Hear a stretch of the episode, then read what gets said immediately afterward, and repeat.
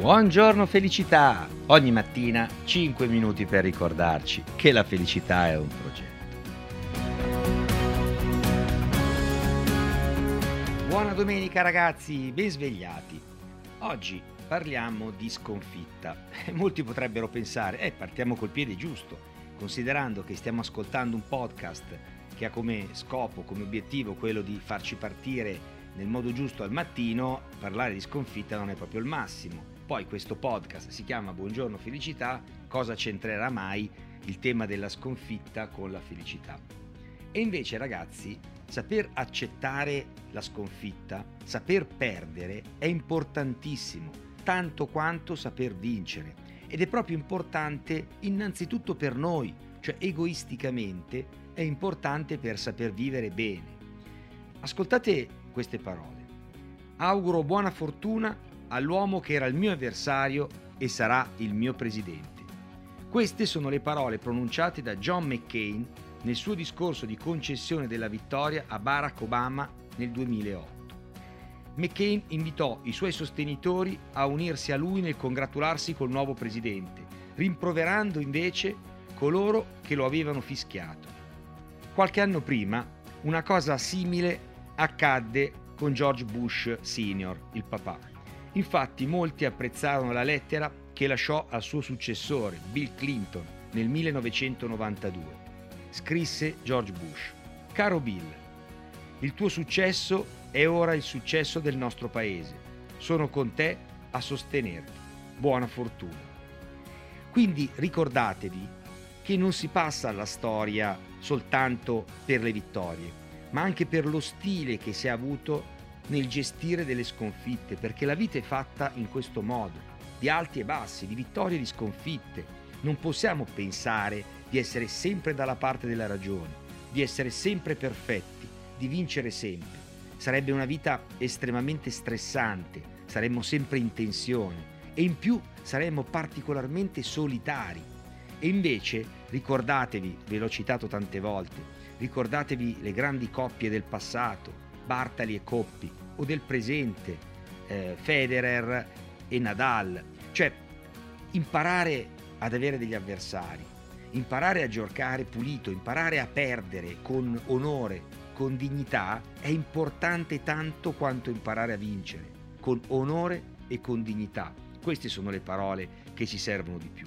Quindi saper perdere è veramente un'arte e questo è necessario per poter vivere bene insieme agli altri, per poter bene, vivere bene in un gruppo sociale. Chi invece non ammette la sconfitta è perché si identifica con la sconfitta. Ricordatevi ragazzi che noi siamo molto di più di ciò che facciamo, di ciò che diciamo.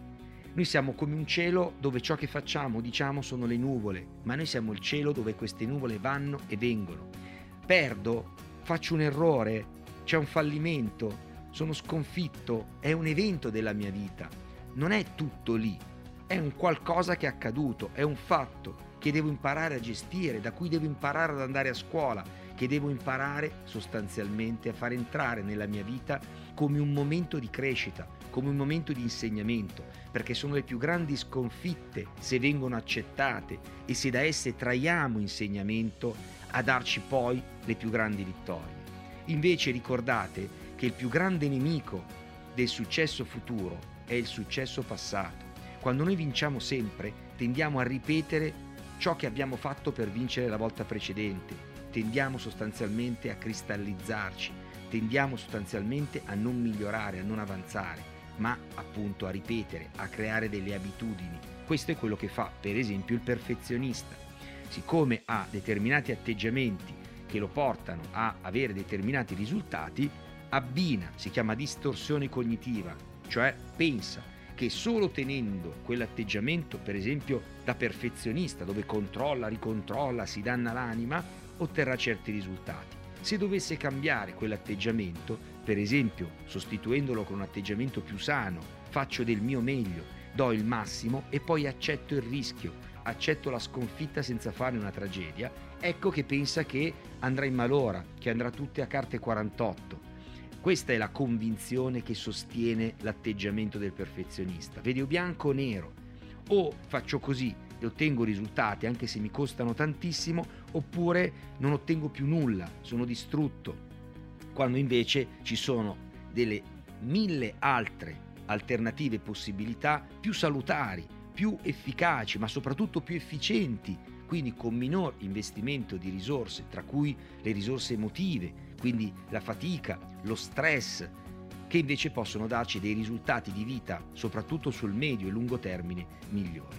Quindi imparare a perdere, imparare che se perdo non sono meno di prima. La perdita, così come la vittoria, non definisce chi sono, definisce che cosa ho fatto. Quindi vi faccio un esempio, in Giappone si insegna moltissimo l'arte, direi di più l'onore del saper perdere. Per esempio ai bambini a bambini che fanno sport si insegna da piccoli che devono saper riconoscere di aver sbagliato, perché è il primo passo per imparare poi a saper perdere. E saper perdere è la condizione essenziale per imparare dai propri errori, migliorare e vincere la volta successiva. Invece molti non accettano quello, lo rifiutano, perché pensano di sgretolarsi nella perdita, di perdere dignità. Invece la dignità è il come vinci o il come perdi non è se vinci o se perdi. Quindi tenete presente che non è mai una questione di chi è colpa, come mai ho perso, ma la questione è con che stile, con che approccio, cosa imparo. Quindi avere assolutamente la capacità di gestire questo momento così delicato, soprattutto per chi è giovane, è fondamentale, perché è nel saper perdere che risiede poi i semi della vincita futura soprattutto sul lungo periodo e quindi del poter realizzare nella propria vita ciò che ci fa star bene. Ragazzi, molto bene. Ricordatevi di non essere narcisisti, cioè di non essere persone che abbinano alle loro vittorie in modo ego-referenziato, autoreferenziale la propria identità.